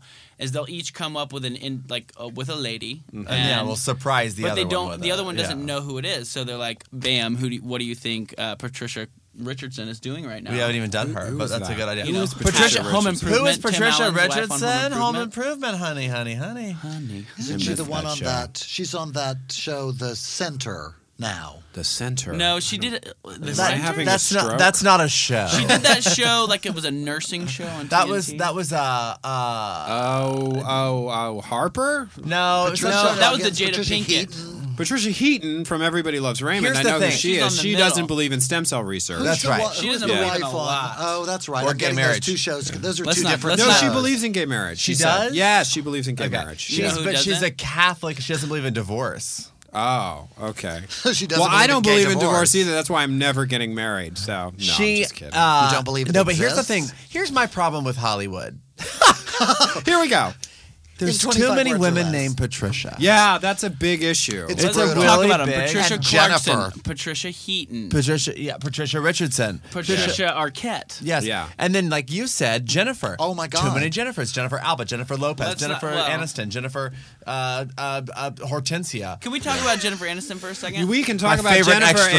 Aniston. We are going to have a short break. We have a special report from Jason Bitters, our heterosexual physical trainer, and then we And will then a be guest back. appearance from Je- Jennifer Hortensia. that is not the first time We'll be someone's cut me back to talk about the Jennifers and the about Jennifer Patricias and the Aniston. everybody else's. Here's Jason Bitters, heterosexual physical trainer. And now, in keeping with the Dinner Party Show's commitment to celebrating absolutely everything about the human body that doesn't make a disgusting sound, we bring you our fitness expert, Jason Bitters, heterosexual physical trainer.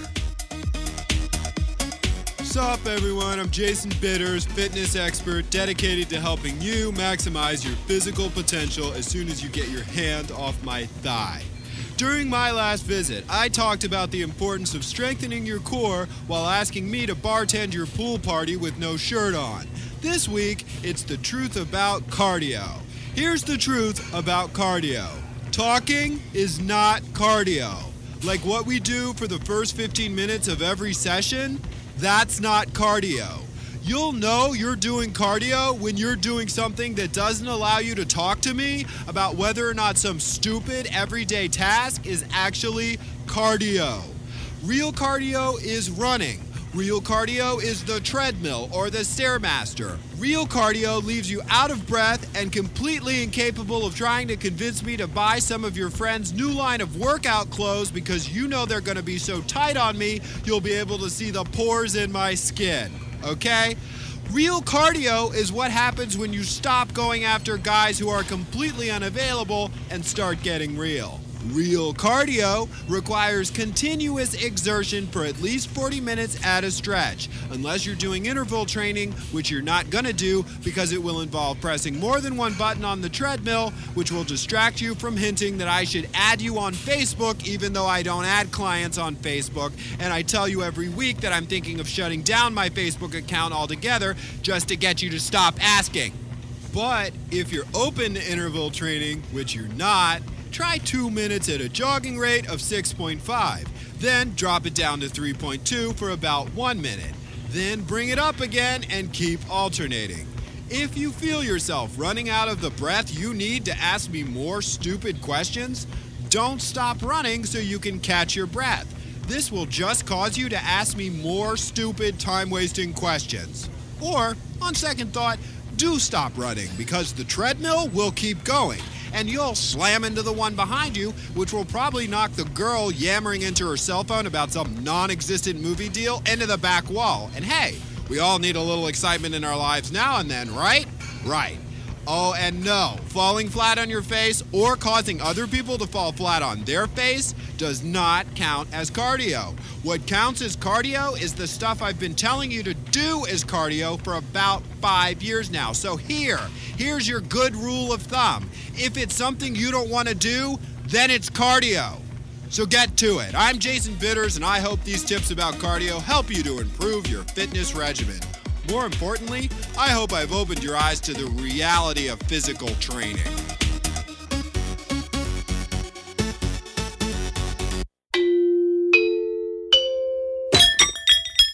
You're listening to The Dinner Party Show with Christopher Rice and Eric Shaw Quinn. And now it's time for dessert, brought to you by your sister's new husband who's had way too much wine. I mean, everybody's cheated at least once, right? I, I, I mean, am I right? The Dinner Party Show. Keep listening if you've got the stomach for it. And we do. Do we? We have the stomach for it. Okay. And we're uh, interested in hearing from the people who are listening. Any questions? This is your chance We to post have- them on the Facebook page. High engagement over our ongoing debate about reality television. Oh yeah, because I'm just Michael- gonna say they their their listeners are probably a little not into reality. I get TV. it. I get it. We've got man. two New York Times best-selling authors here. I understand. we are met with resistance, and I'm ready for it. Uh, Michael Minch says a friend of mine was on Survivor Samoa. What we saw was not how things went down. Who was his friend? The cast was manipulated to heighten tension. Footage was edited to put certain people in a bad light and make them look stupid. They had no fresh water or minimal basic food supplies like on previous seasons. They suffered malnutrition and got sick from drinking unclean water. She came back a physical, mental, and emotional wreck for what? He asks. Okay.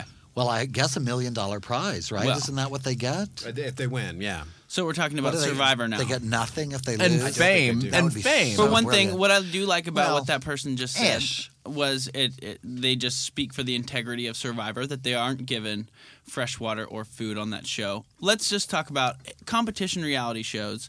There are FCC regulations, and there are there is a representative from the FCC on location for any competitive reality show where there's a monetary prize involved. Case in point, Survivor. I love Survivor. I think it is incredible television. You get 16 people, throw them on an island, and they have to create a society. And in order to survive, they have to form relationships with other people, or they'll be voted out.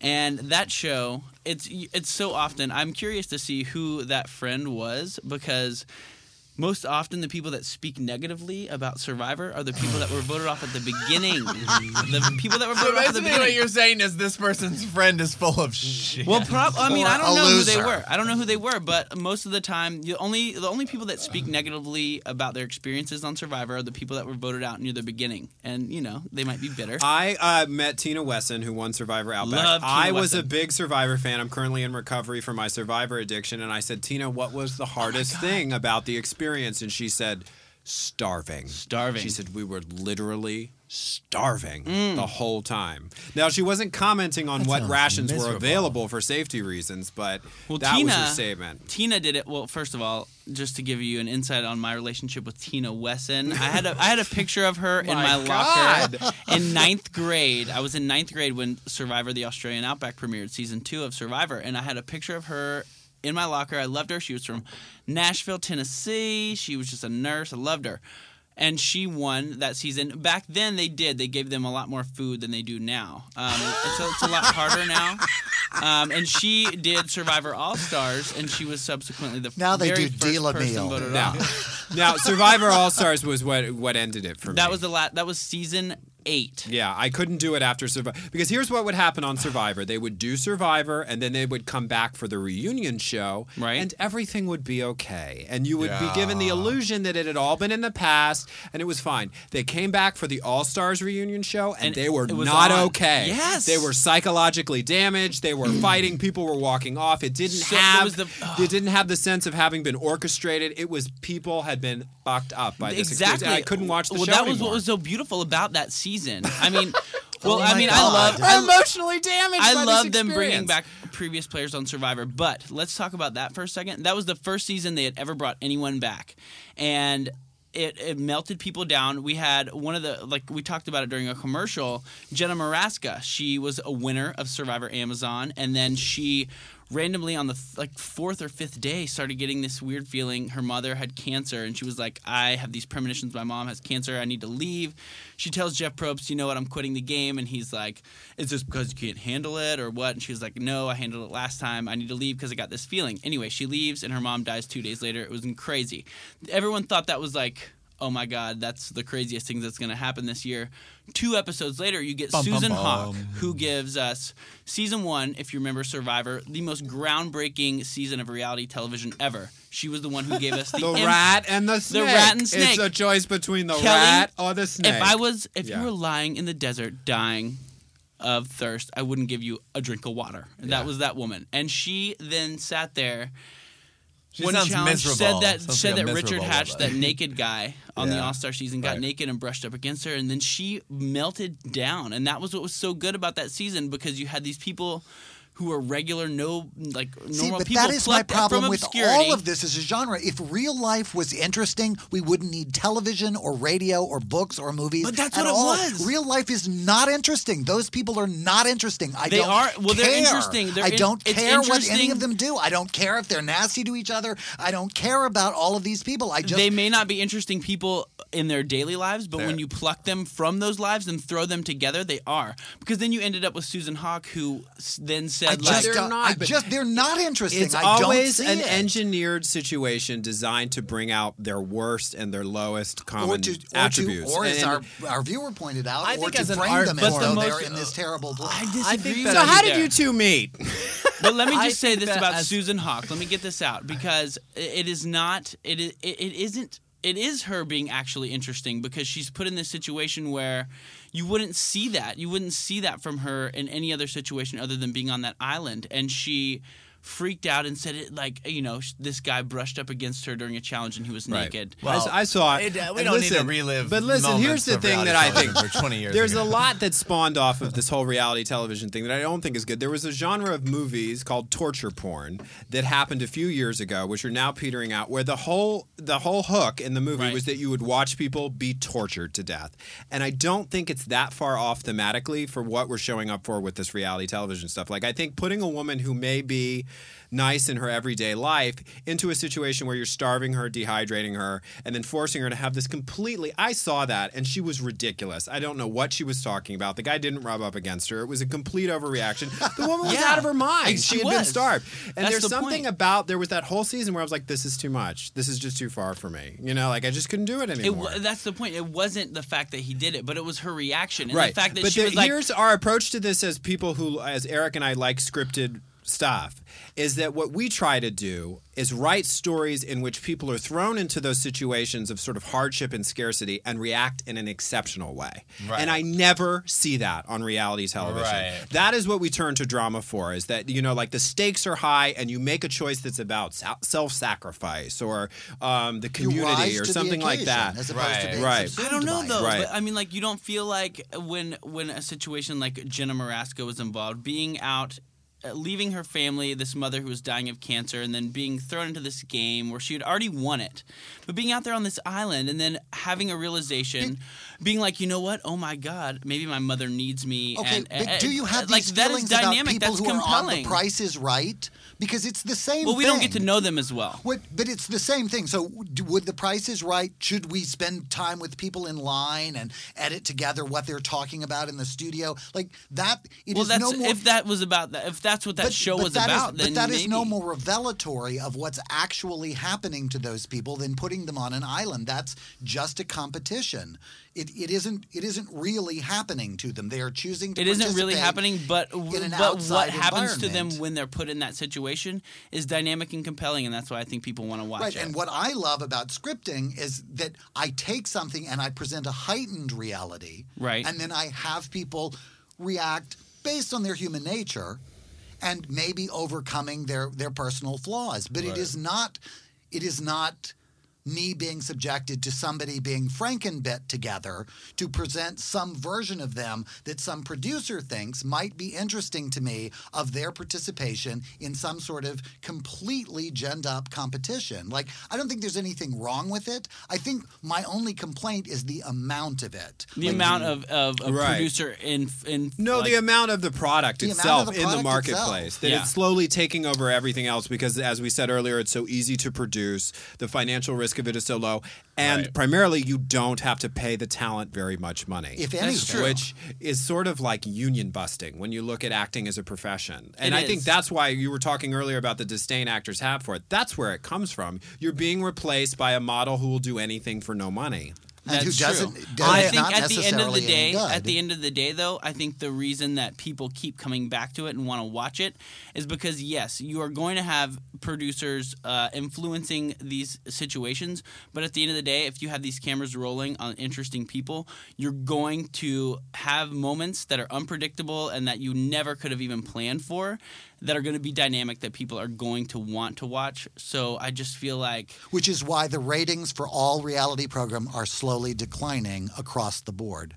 Like I mean, not American not- Idol is I down mean, American again this year. down because it's a it's a tired brand, but at the same time, you look at Honey Boo Boo, who has the best ratings on cable because and how did they're those compare with the, people. But how did those ratings compare with, you know, top rated shows? I think they're better bet, rated better than like the like some of the like Walking Dead stuff now, aren't they? I like I can imagine yeah, because I a mean, zombie well, that's, show that's is just once saying like again. the demand.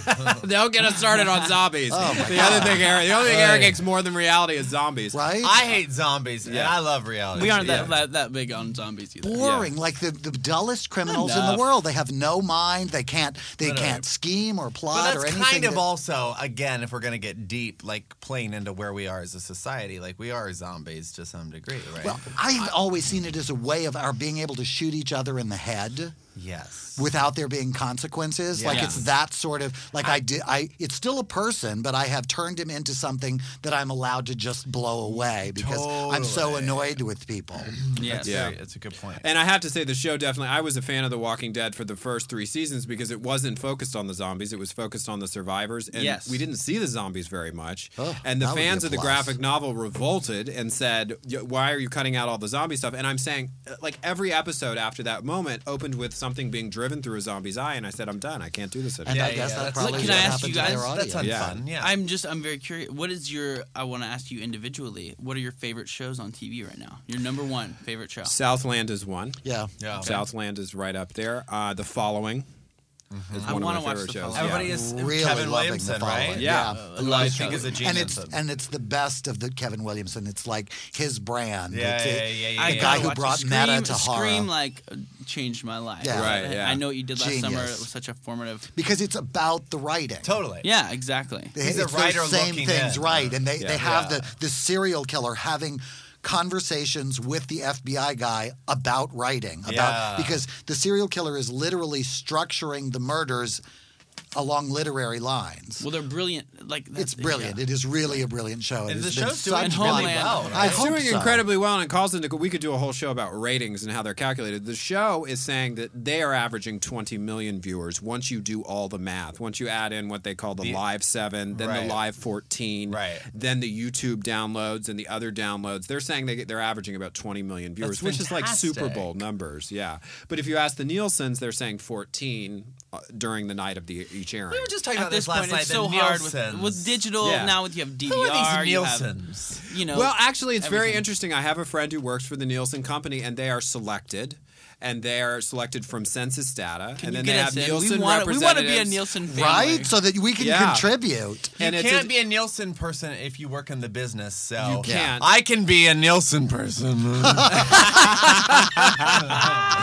We wanted to talk Well, some before we run out of time. disqualified soon. Before we run out of time, Jeffery, you recently you reunited with Cole, your partner from Jeffery and Cole Casserole, Yes. and you went to New Orleans to shoot a movie. Tell we us shot a movie that. in the in in your childhood in my home. hometown. Can't well, wait. it's a weird place where you grew up. It's yeah. very I will say, where I, we stayed in the Central Business District. The CBD, as CBD. It was very dirty, very, very, very dirty. A lot of litter, and that that that annoyed me. Jeffery Yeah. would call me or leave me a text every morning and be like, uh, "I stepped over a homeless man or a drunk man. I'm not sure which." It's like this is why I left vomiting in front Manhattan. of my doorstep. Yeah, but it was fun. We the movie is called Ladies Man. It's going to be on M- MTV. How did you get How on that appropriate. film? We are not the ladies man. Are we you the ladies? We are not even the ladies. We are gays who host a talk show on campus, and we sort of narrate the story. We're sort of the Greek chorus, if The you will. Oh, The- Which probably they were gay too, probably. Oh, given for sure. Greek history. If you're Greek and, and Yeah. you're you're in a And the chorus, you're, probably a, you're a gay. gay person. The original chorus boys. Yeah, so it's good. It's good. It's good. Uh, I think the movie's actually really funny. It's directed by the guy. Well, uh, if y'all are in it, it's certainly that part will be funny. well, Spring it's, dir- it's directed by the guy who did Spring Breakdown, that movie with Parker Posey and Amy Poehler.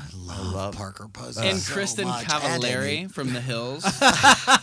But it's it's uh, And we're back. Inescapable, and it's very uh, committed, yeah, you guys. I'm committed. He is committed. Clearly. Uh, but it's good. I think it's. I, I hope think- you I don't think get it's funny. Yeah. um, but yeah, it's really fun. When does it come on? The movie? I think in April. I don't 100% know. Well, you should come back when it's time to. I will. We'll promote the I've, movie I've, here. I've asked them when it's coming on, but uh, they haven't told me. But uh, they called me the other day and asked for my bio for the website, so I assume that means the So movie is something coming out must be soon. happening. Absolutely. And I Isn't think that's funny. Uh, like, isn't that the weirdest thing when people, when someone asks you, "Hey, can we get a bio for you?" and you have to like write your own bio? Oh, I'm great at it. Isn't that? Are you? I mean, like, it's. it's I'm really good at it too. I just, I always have like such a I, hard well, time please. with that. I, all I want is to sit down and write about myself. It becomes yeah, ultimately. But you that's have what to all my write books about are yourself me. in like a vo- like the Right? voice of Imagining someone yourself else. meeting You it. know? I love to write fake bios. After curing cancer, Christopher moved on to puppetry and dance. After leaving the Golden Girls as showrunner, Jeffery Self. like basically when so, like I like that to when I fourth was talking grade. About that thing with Danny Roberts, the they like we did this show on Logo and they were like, "Oh, we need a bio for you," and like I I was like thinking about it and I was uh, uh, honestly I was like, what would I say if I was being completely honest and I wasn't trying to like build it up right now? I'd be like Something about the Real Housewives." Honestly, I'm That's sitting. not how you I was write like, a I'm bio. sitting That's not here. write a bio. Uh, Patrick it. spends most of his time watching Real Housewives of Beverly Hills and googling uh, real uh, googling Lisa Vanderpump angry or like just seeing screen caps of it or you know like you just you would come up with something. Yeah, no. If you were being don't honest, go. it You don't not be go true. real. This is the land of illusion, and bios are all about spin. I love the the hardcore theater bios in the playbill that you see that Ah. are nothing but credits with Yeah. semicolons. It's just like wasn't every production of Oklahoma Oh, ever it's done so in Connecticut? weird. Yeah, it's you go to New York and those bios are literally like stage, TV, Or film like, and film. He was the lead experimental in, theater. and Yeah. Once a again- semicolon, crisis. semicolon, Once again, semicolon. missing Yeah, the there's point. no there's no language but credits. It's Yeah. literally like uh, Law and Order, girl on drugs, um, Ho- Homeland, Third guy from the left. Yeah. Schizophrenic debutante. Third Damn What is- Yankees, Velma. I would like to know, just out of curiosity, uh, you know, you have a lot to say about primetime television. What are your what is your favorite daytime television show? Yeah, they're not gonna have one. Are you guys into daytime TV? I'm trying to think of So, we're anything that usually I at watch the on- gym during the day. Oh, well, no. Um, excuse. I watch I the Daily watch- Show during daytime the day, Daytime is daytime TV. I'm more interested in at night, daytime so I'm TV than I am prime time. Well, I have friends who work in soap, so I have some friends on The Young and the Restless who will I hopefully be love guests on it. the show. I want to Love do. it, love it. I wanna work CBS daytime. CBS Daytime is really Great strong. place and That's it right. I work at the wanna talk. I know you work at the talk. Yes, I love, I love CBS Daytime's got it going on right now. I just got to say, just a plug for my ladies. I mean, The View. It's you know, He works it's just the so Talk. tired at Yeah. this point, and like, Right. I just think what's great about the talk is that they are five ladies who are actually having a really good time. Th- th- right. I, I was going to say And that. they're like, doing, the, like- the View is about I arguing know, with they're each all- other If you and watch The everybody View else. now, it's just like. Yeah. No, like we're tired of watching these women like get on and struggle through it. That being said, we love Whoopi Goldberg, We do, Love we her. Whoopi. and we always will. But, But but you know we've all been around people who hate each other. We all grew up with families, and and we're all from the South. yeah, and Exactly. and that's what the view is now. It's just like a Yeah, group of women who hate each other. And It and I, my that way, worst whether it's true nightmare, my worst nightmare is having the plot of a really complicated movie explained to me by Elisabeth Hasselbeck. Oh my god, it's like a my recurrent nightmare. Anything. Can't you Wait a see it? minute. Wait, and then wait, it's wait. like they're dreaming, but they're don't time. Dreaming, and there's a have thing. Blah, blah, blah, blah. We don't. Are we running out of time? We are running out of Can time. Can we say something about Elisabeth Hasselbeck real quick? Absolutely, but only if it's nasty. Well, f- well, it's Well, not. it's- But that's the thing. Another thing have, you're about not gonna like, have time, guys. I think Elizabeth Hasselbeck is great. One time I was at the View and like I got to have like a little like conversation Hasselbeck? with her about gay marriage and stuff. And you know what? She has always been like so adamantly opposed by like Perez Hilton made her Elizabeth hashtag Elizabeth and like all this negative stuff. But she's always been she's a conservative person and that's great, whatever. But she's always been very vocal for her support of equal rights. And I went to the View uh, like a year and a half, maybe two years ago, before I worked at the Talk, and I was like, Elizabeth, I just want to thank you for always supporting gay rights. And she came up to me after the show and was like, Patrick, what you that like that really meant a lot to me. You know, I really get a lot of crap a lot for you know being this Republican person, and she was so so genuine and so real and i was like well i just hope you know that there are people out there that like know that hear you when you say that kind of stuff I do- and then somebody I don't know that though, much about but her. then somebody like some pa She walked wouldn't up to stand me up for her as i was as i was walking out of the show some pa walked up to me and said hey i just want to thank you for like it, this wasn't on the air i said this to her like this after the show and he was like, "I wanted to thank you for saying that in front of those people because." I, and this is a gay guy that worked on the show, and he was like, "I've worked here for like three years, and she is by far the most nice to me and like gets to know like wants to know me So and talks you- to me knows about my what do you life more than of the anyone way else That she treated her friend Rosie on the air. I don't think she treated her friend Rose. She I refused they to had a, they had her. A, they had a big argument about I that, and that was a big 'Cause moment in my life. refused threw to her support best her. friend That was a major- that was a She major threw confliction. Her best friend under the But bus. she didn't, She though. said, "You need to I defend love your Rosie. insinuations," which is a I ridiculous love Rosie. statement. She said you needed to. you- She said you needed to. You, you said they asked you what do you think about that on that show, and she said you need to defend your own accusations. And you know what?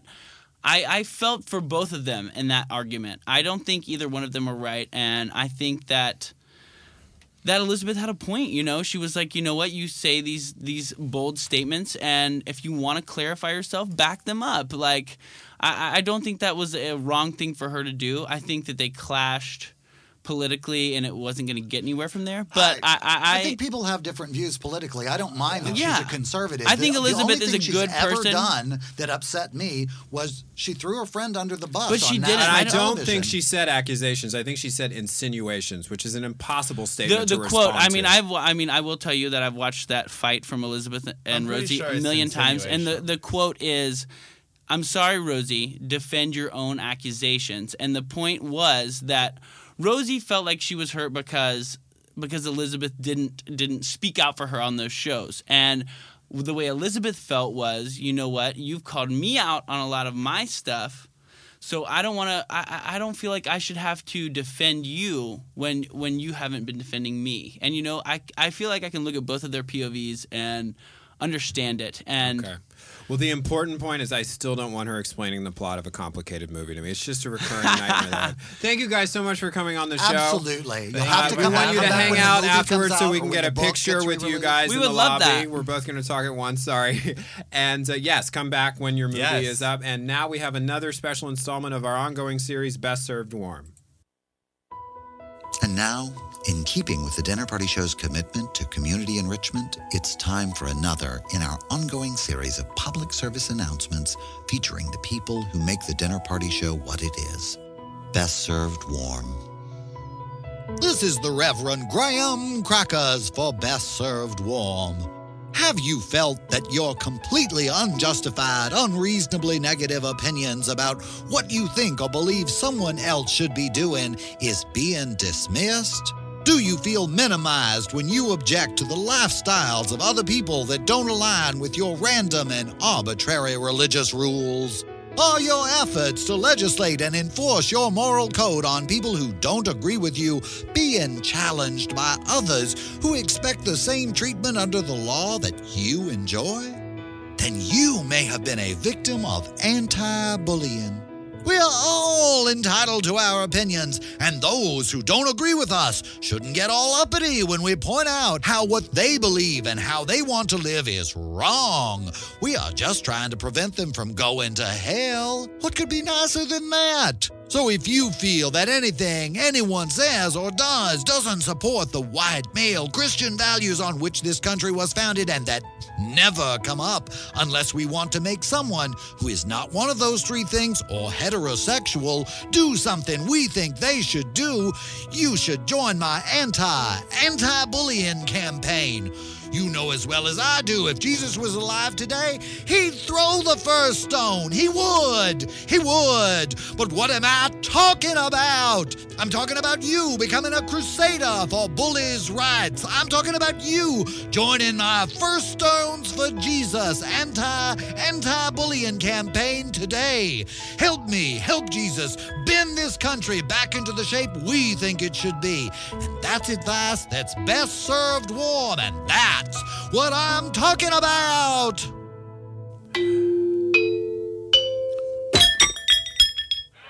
Do you want to dance? Well, What an Wow. excellent show. What an excellent show! We debated everything that's happening in our culture, everywhere and everywhere and everything, and it was. It was. I'm exhausted. Certainly covered reality. Pro- We Welcome to really Christopher and. Eric's reality television We were called show to task for our opinions about reality television. with somebody who loves it passionately. Yeah, and knows, I think, everybody who works in it. And we also had Jeffery Self here, who talked about his new book, uh, Fifty Shades of Gay, which and we is didn't get around to the question, but we'll see if we can't get him to post the answer to the questions about um, his involvement with the cover on our Facebook page later on. Absolutely. And next week we will be back with another two-hour live cast, our regular format, as I like to call it. Our guest will be Barrett Foa, one of the stars of NCIS I Los love Angeles. that show so much. And he's bringing one of his good friends with him, the Broadway star Shoshana Bean. Looking forward to meeting Yeah, her. Yeah, she was absolutely. Elphaba, right? She in played Wicked. Elphaba in Wicked on Broadway. She didn't originate the role. That was um, her name is blanking, so she's obviously the more important one. She's the one coming on our She's show. She's the one coming on our show, and Idina Menzel is not. That's who originated the role. And her album, Shoshana Bean's album, uh, was released earlier this month, so we'll have that for sale in our cool store is as that? well. So anyway, thanks for hanging in there for us with one of our most exciting shows to date. Lots to talk about afterwards. Absolutely. I'm Christopher Rice. And I'm Eric Shaw Quinn. And you've been listening to The Dinner Party Show. Join us here again next week, 8 p.m. Eastern, 5 p.m. Pacific at thedinnerpartyshow.com. Thanks.